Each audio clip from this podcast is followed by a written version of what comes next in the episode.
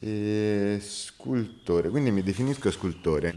Penso principalmente per, eh, per la fisicità che c'è all'interno delle azioni, quindi sono tutte azioni dove per esempio stavo parlando del lago ghiacciato, sono entrato con il corpo, quando vado a fare, eh, quando produco i paesaggi che porto 200 litri d'acqua, quindi c'è un, um, uno sforzo fisico eccessivo, quindi che poi non viene richiamato all'interno dell'opera o del lavoro. Quindi se voi vedete poi uno scatto fotografico o una performance che faccio sembra che bah, tanto semplice, no? Invece no, c'è tutta una struttura dietro molto complessa.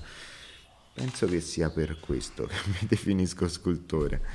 Infatti noi notavamo questa cioè un ulteriore strumento nella realizzazione di questi progetti che fai di queste opere, cioè che la fatica, mm. che diventa una chiave in più, cioè non, effettivamente tutto sembra molto leggero alla fine, quando il progetto è compiuto, però per arrivare a mettere lì quei microfoni, per realizzare ehm, questa installazione del palazzo, cioè comunque c'è tanta fatica fisica mm. e quindi infatti ti chiedevamo se è uno strumento anche quello, cioè sì. tu hai bisogno di lavorare anche in questo senso. Sì, penso che c'è, tutta la struttura che c'è dietro sia il lavoro principale, che poi lo tiro fuori lo, con, con, un video, con una fotografia, ma quello sforzo fisico sia necessario all'interno del lavoro. E perché lo fai da solo?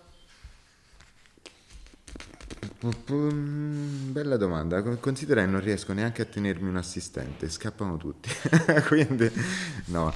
Eh, perché lo faccio da solo?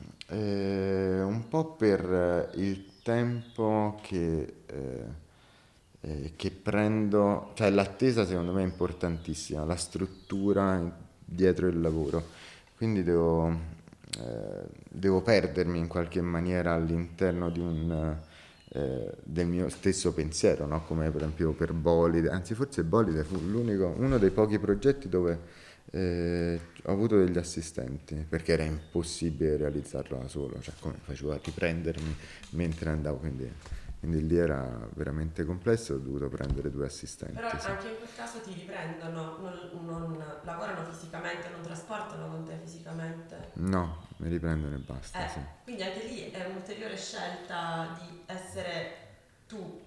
Mm-mm. Sì, forse perché un, lo vedo come un cioè, sia dall'inizio alla fine lo devo gestire in, in toto. Da solo. Quindi probabilmente anche per questo che non riesco a tenermi un assistente, perché poi alla fine faccio completamente tutto io e quello dice ma chi lo fa qui dentro? No, no, è, Quindi... è, cioè, si vede perché almeno da quello che abbiamo potuto vedere ci sei tu. Cioè, il tuo lavoro incomincia nel momento in cui concepisci l'idea e decidi di prendere materialmente un foglio e iniziare a farlo. Quindi eh, vuoi esserci solo tu. Sì, probabilmente sì. Ma quindi se non ti definisci scultore? No, forse mi definisco scultore per Solo? questo. Bah. Performer, ma neanche, perché realmente non faccio neanche performance, faccio più azioni, no? Quindi queste azioni nello spazio. Ma no, dai, uno scultore è bello, ci piace. piace. okay. allora. E poi parto da fotografia, quindi realmente io studiavo fotografia e poi ho fatto scultura cioè, e... quindi tu nasci come fotografo? Sì, sì. In un'accademia? In un liceo artistico. Ah. Poi ho portato avanti la fotografia per tantissimo tempo e poi l'ho abbandonata completamente fino a che non ho riscoperto la fotografia nell'azione e quindi ripor- sono ritornato a fare anche fotografia. Nell'azione nel senso che ti serve per registrare quell'azione? Sì, sì, però non come documentazione ma come opera perché la documentazione in sé solitamente fai diverse tirature, io di foto ne tiro fuori una, quindi alla fine diventa sempre il prodotto finale. Eh, poi tra l'altro secondo me da alcune foto poi mh, chi non conosce il lavoro che fai, cioè è difficile capire che cosa stai raccontando in un certo senso. Certo, mai? tendo a far sparire tutto, come sì. la stessa mh, fisicità che c'è nell'azione, ma anche stesso, tutto il rapporto deve diventare eh, deve essere strutturato concettualmente, penso, no? quindi principalmente per riprodurre poi un'immagine semplice, perché poi anche sulla struttura finale del lavoro mi interessa molto la semplicità del, dell'oggetto, non mi interessa complicarlo. Quindi non ti interessa neanche documentare i vari processi, per te dico processi di realizzazione? E dipende, diciamo no, la documentazione c'è, ma la, la cambio in base al progetto. Però tipo la tieni per te, non la fai vedere? Mm, no, per esempio, no, no, la faccio anche vedere, non sempre.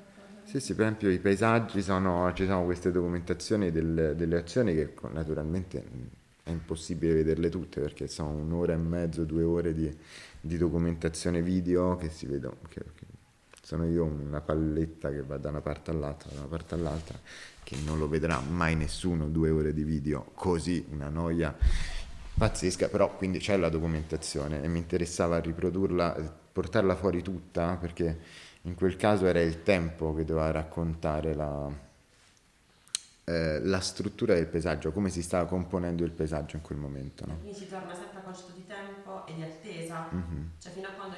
Eh, strutturo tutto da solo anche perché mi piace eh, godermi il tempo, cioè nel senso in qualche maniera è tutto mio, anche lo stesso tempo eh, che, che ve- veicola poi il lavoro. L'idea di realizzare dei progetti nella natura, Ok, che comunque per- è, è un, non so, un mondo che prevede lunghi tempi di realizzazione di certi paesaggi, anche tu non fai qualcosa di istantaneo nella natura piuttosto che scegli qualcosa di più lungo per essere di pari passo alla, alla location che scegli. Non so come... E, bah, il tempo è fondamentale nella stessa location perché per esempio questi paesaggi si possono fare verso settembre-ottobre, quindi sì, sono, eh, gestisco il tempo in base alle possibilità che mi dà la natura in quel caso. Ok, sì, sì, quello sì è gestisci e importante. rispetti anche. Sì, certo. Perché comunque l'obiettivo non è andare a rovinare o... Sì, non è, non è neanche salvaguardarla eh, nel- la natura stessa, cioè non mi interessa essere green in questo caso, cioè mi interessa avere un, un dialogo, un dialogo, un rispetto, ci sta. E quindi che tipo di materiali usi per lo più? E Svariati, Tutti. Eh, tutti. infatti. Cioè tantissimi, sì, lavoro dal, dal marmo, lavoro alla con la luce, lavoro con i gas, eh, quindi la stessa luce, lavoro con, con eh, dei pigmenti atossici, eh, Ecco, con, questo con- vedevo. con- con l'audio, lavoro in tante, tante maniere. Non vado naturalmente a inquinare un rispetto, ecco, il rispetto c'è all'interno. Allora, siccome ti... Cioè, mh, la cosa interessante è che forse anche rispetto a dove, dove si trova il tuo studio, eh, spesso la realizzazione, cioè ciò che vuoi realizzare non è vincolato da, un- da uno spazio, tanto meno da quello del tuo studio. È una scelta... Cioè, fondamentalmente tu fai anche... Perché lavoro pratica quasi mai dentro lo studio, lavoro sempre Eh. fuori. Sì, eh, sì, lo so, infatti me lo, me lo domando perché ho ancora uno studio. Sì. No, allora, tendo a portare avanti due processi, uno più di azione, quindi vado in giro per... taglio lucchetti, entro dentro posti abbandonati oppure all'interno di parchi naturali e, e quelle sono azioni, sono progetti, progetti a lungo termine, progetti che ho in testa da anni e che pian pianino li costruisco fino a tirarli fuori. Quindi parliamo sempre di azione e poi si traduce con eh, una produzione di un'installazione o, o di una fotografia.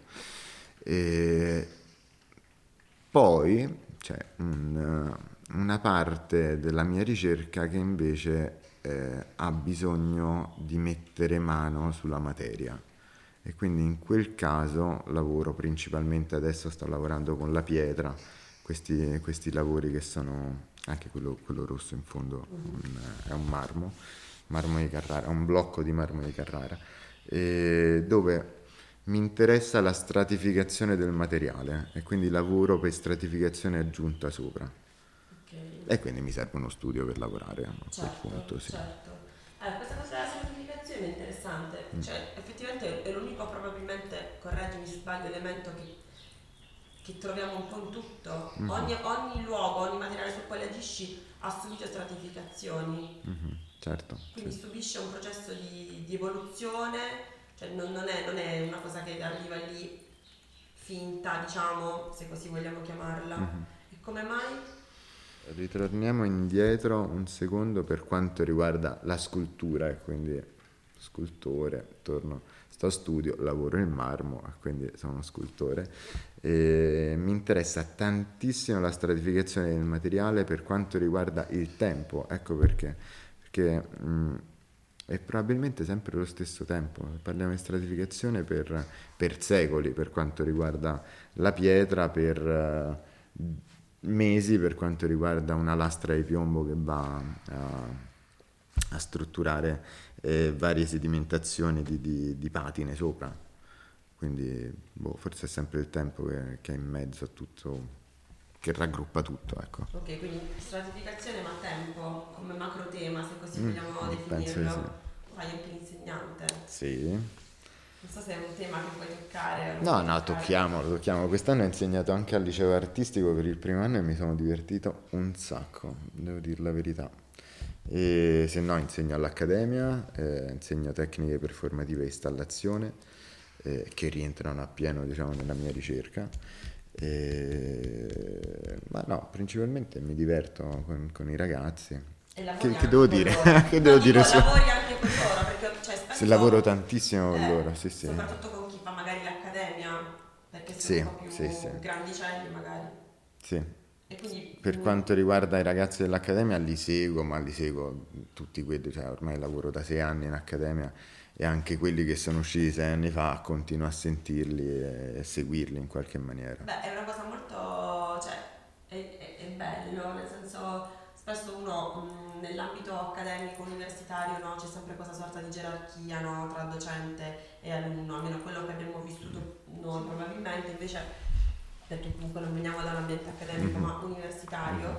Eh, invece è interessante vedere questo, questa parità comunque di ruolo in un certo senso. Sì, io ti insegno qualcosa perché magari tu puoi darmi qualcos'altro, ma sempre ai fini di interessi comune. Non, non... ed era una cosa che um, vedendo quello che fai, cercando, studiando più o meno quello che fai, effettivamente ehm, sì, incuriosisce, ma non c'è quella volontà di allora tu sei nel tuo e io faccio il mio perché sono dall'altra parte della cattedra. Mm-hmm. E quindi volevo capire effettivamente, dicevi che non hai assistenti, però poi ti circondi di... Eh, sì.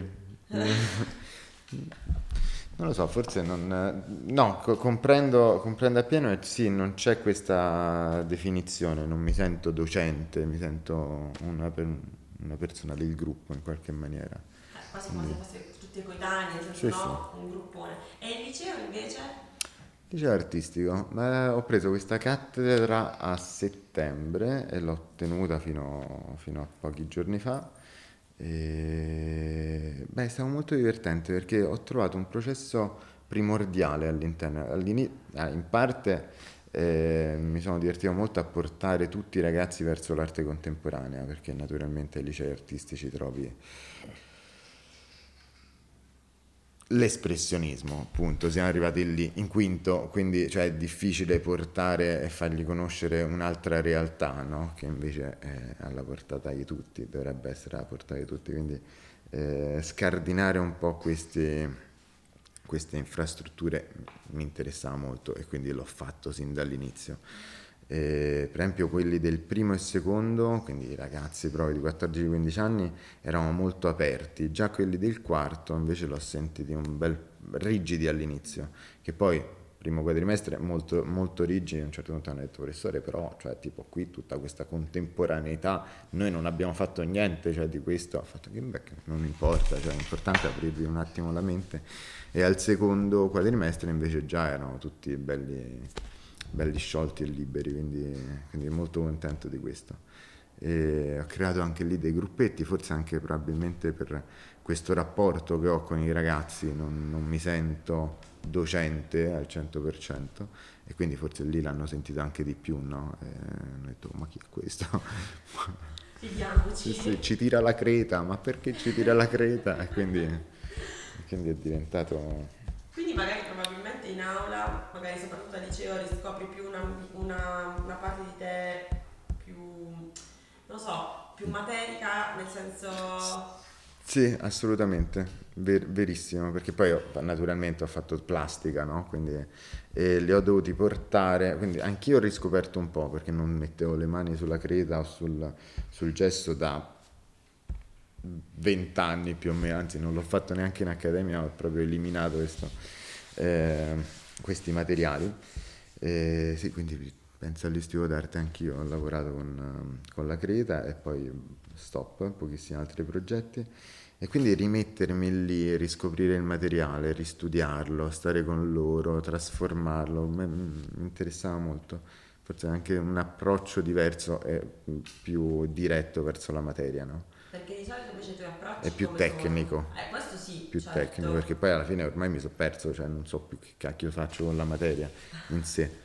E invece ritrovare quella plasticità che è molto accademico eh, mi ha fatto bene.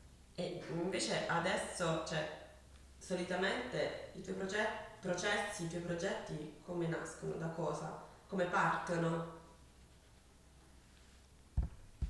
Da delle intuizioni penso che mi tengo per anni e anni in testa, perché ormai neanche scrivo. Un tempo avevo tipo dei tanti libricini dove mettevo appunti, e poi ho detto no basta, non può essere, che poi li, li perdevo se li mettevo nel libro. Quindi invece cerco di tenerli tutti in testa, naturalmente sto, mi sto rincoglionendo in un, in un, giro di qualche anno, sarò del tutto rincoglionito, e, e li faccio maturare cioè, nella mente mentre vedo qualcosa, connessioni, quindi aggiungo, levo, aggiungo, levo, aggiungo, levo, quindi, e poi alla fine quindi sei uno li produco. pratica?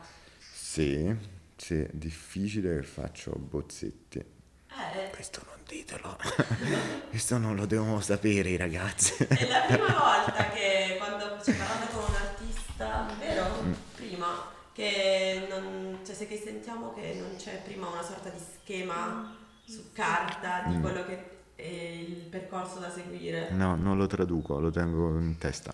E non, e non... Eh, no. eh, ho dei grossi problemi. Eh, perché a un certo punto secondo me discorso, sbagli, torni indietro. Le, le, connetto, sì, li connetto insieme, poi, però è interessante perché secondo me diventa un, diventa un lavoro a 360 gradi così, cioè riesci a toccare un po' tutti i punti. Sì, perché non te ne perdi nessuno. Oppure perdo tanti, ma ormai è persi, non sono andati così. Esatto. Quindi anche per questo l'idea dei lunghi tempi, perché sì. devi provarne un po' tutti sì, i tasselli. Sì. Eh. Ma mi porto dietro, per esempio, questo lavoro dei bivacchi, quello delle accensioni dentro, ma l'ho, l'ho prodotto, cioè, l'idea mi è venuta nel 2015, 2000, adesso l'ho prodotto, nel 2020 quindi 5 anni, ta, ta, ta, connessioni, adesso chiamo quello, no, no, ma quello no, poi, poi faccio tutto da solo, come al solito.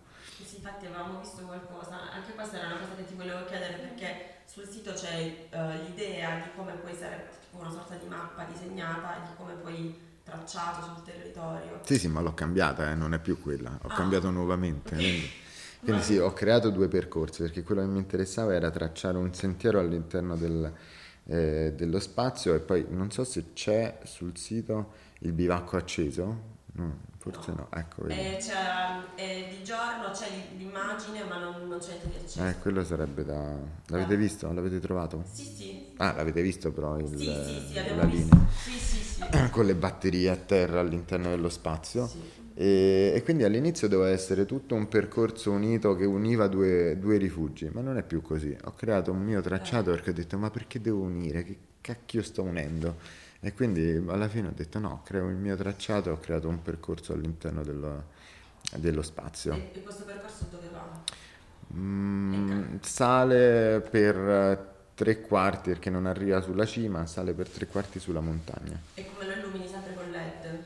Eh, sì, e poi è una tracciatura che produco con neon. Perché, ah, con neon, perché anche questo, quello là, Vaglia, si Vaglia, se sì. non sbaglio, anche qui, eh, anche se l'idea è diversa, perché mm-hmm. qua dovevi togliere l'ingombro, no? Dovevi liberare il passaggio, però ancora una volta cerchi una strada.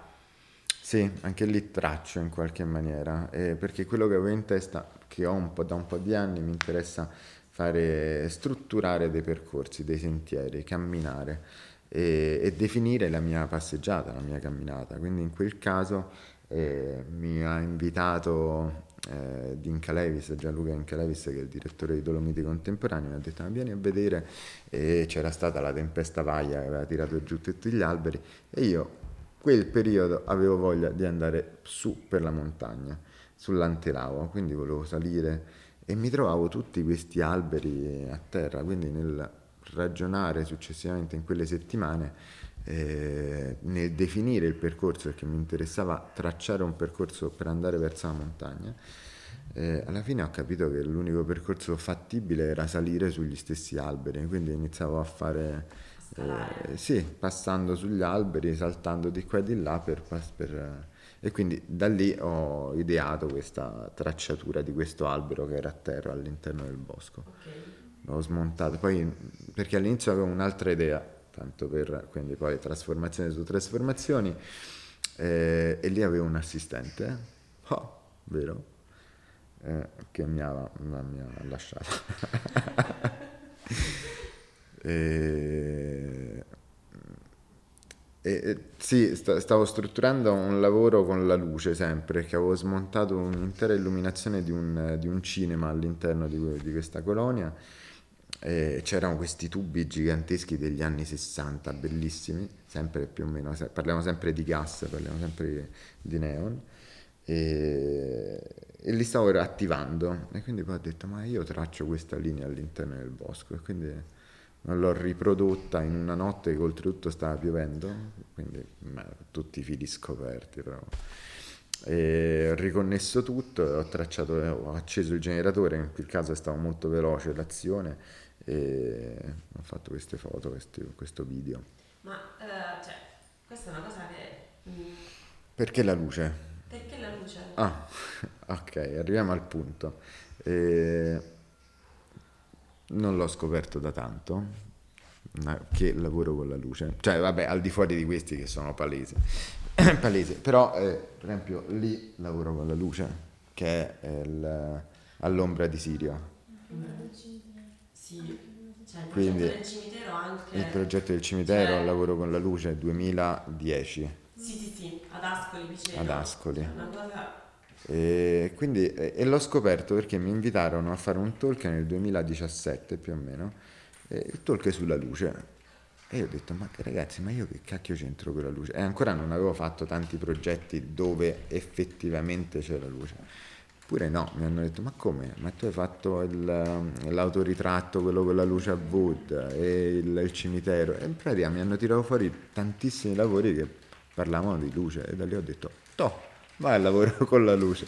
E in quel periodo stavo lavorando Bo- con Bolide, quindi è tutto un progetto di illuminazione e, e probabilmente con quello ho anche connesso una realtà eh, di luce, di illuminazione più industriale, perché mi interessa anche quello, per quello che lavoro con il neon, con questo gas, perché è sempre una questione, parlo di gas perché all'interno del neon sono gas, ci sono all'interno dei gas nobili che se gli, gli si dà elettricità si illuminano, no? quindi quello mi interessa tantissimo questa, questo pensiero, no? lo stesso sole ha un gas, brucia gas, brucia elio e, e quindi da lì un, sono, sono, arrivato anche a, a, intaccare una parte più industriale che forse ancora era nel, più, più, nella mia vita. Ecco, mi, mi, è sempre interessato entrare in posti abbandonati, ris- riscoprirli, però non ci avevo mai fatto lavori che mi ricordo. Mi colpiva moltissimo l'idea sempre nel testo che abbiamo letto, del restituire qualcosa. C'è una parola che eh, associo molto, magari sbagliando, a quello che fai. Nel senso che ehm, è come se tu portassi a un certo punto, è come se qualcuno sta usando un cannocchiale, tu a un certo punto sposti il cannocchiale da ciò che uno vede normalmente e metti a fuoco qualcos'altro. Restituisci l'attenzione dovuta a luoghi abbandonati, posti dimenticati da Dio eh, e lo fai in maniera tracciando qualcosa di così netto attraverso la luce per cui tu non puoi non notarlo. Ed era una cosa che mi colpiva tantissimo. Un'attivazione. Sì, esatto. Sì, di qualcosa che tu dici ma vabbè sì esiste ma è inutile cioè fondamentalmente un palazzo distrutto chi lo nota? Mm-hmm. mm, nessuno. Invece tu io. Esatto. Io lo noto sì sì, e anche questo mi viene in mente adesso che, che mi, mi, ci fai pensare che probabilmente molto di questo lavoro nasce anche da Casa Cametti, che è quel progetto lunghissimo che ancora ho, che ho fatto, che sto facendo sulle Dolomiti. finché non mi cacciano lo porto avanti, e, che è in pratica una, un'attivazione di un luogo, no? non è una riqualificazione, perché ho prodotto una casa all'interno dello spazio. E, e in quel caso quando andai su a vedere nel 2014-2015, eh, andai a vedere il mi invitarono a vedere questo spazio, sono entrato, ho visto 30.000 metri quadri di, di colonia, cioè una cosa smisurata, con un'estetica pazzesca, ma che dal, dal, dal, dalla tazzina, dalla ciotola col cane a sei zampe, fatta da Richard Ginori a tutte le posate, ai tavolini, quindi di design era pieno, naturalmente era tutto distrutto e abbandonato, però era pieno di design si vedeva che c'era un, un'estetica forte. L'estetica forte trovata anche sul, sull'architettura, perché erano Gellner e Scarpa che hanno prodotto poi tutta l'architettura della colonia, le Dolomiti fuori, ho detto ma qui, ma che cacchio, ma come, come può un artista eh, pensare che eh, una volta, cioè, che riesce a produrre un lavoro, lasciarlo lì e quel lavoro vince sullo spazio, è una cosa impossibile. E quindi dal, da quel pensiero, che mentre stavo d'inverno con la torcia, e stavo, già anche lì stavo tracciando perché avevo una, una telecamerina, diciamo la colonia era ancora chiusa, erano pochi gli artisti che erano passati, quindi erano proprio le prime azioni degli artisti che, stavamo facendo in colonia.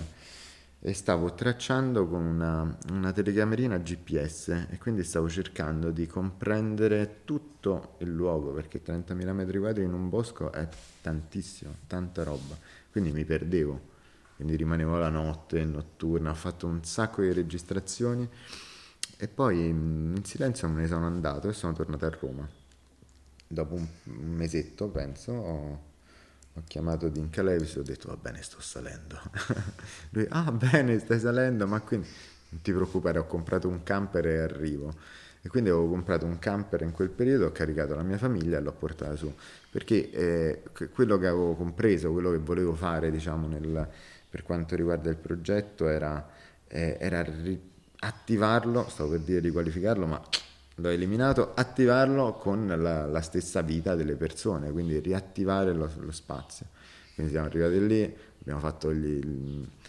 Eh, come si dice, squatter, abbiamo fatto il, vabbè, una sorta di occupazione del, dello spazio e scelto il posto dove andare a produrre la casa e poi pian pianino nel giro di anni è stata prodotta questa casa però quello che dico alla fine la casa Cametti che poi faccio eventi è diventata una casa a tutti gli effetti e non è tanto il lavoro cioè l'opera non, non credo sia la casa anzi non è la casa. E quello che mi interessa è tutta la progettazione video che faccio di Leonardo che è mio figlio piccolo che quando l'ho portato su aveva 5 mesi adesso ha 6 anni. Quindi c'è tutta una trasformazione di vita all'interno dello spazio quello mi interessa tantissimo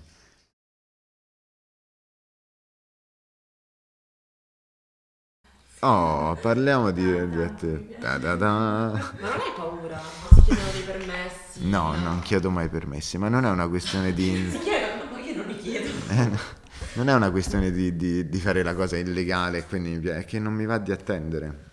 Quello principalmente. Assurdo, tu poi ci metti così tanto a fare le tue cose, ti piace il tempo, però per queste cose... Però non riesco ad attendere permessi o cose del genere. Beh, chi è che mi dà un permesso per verniciare 3.000 metri quadri di, di, di paesaggio in un parco naturale? Ma quelli dicono... Ma ancora i rischi dopo. Ma che cioè, mi guardano e mi dicono, ma dai, per favore. Certo. sì, dico, ma poi una volta che lo sanno... Eh, beh, ma io già me ne sono andato. sì, vabbè, ma sì. esatto. Ma la prima sett- la settimana eh, prima...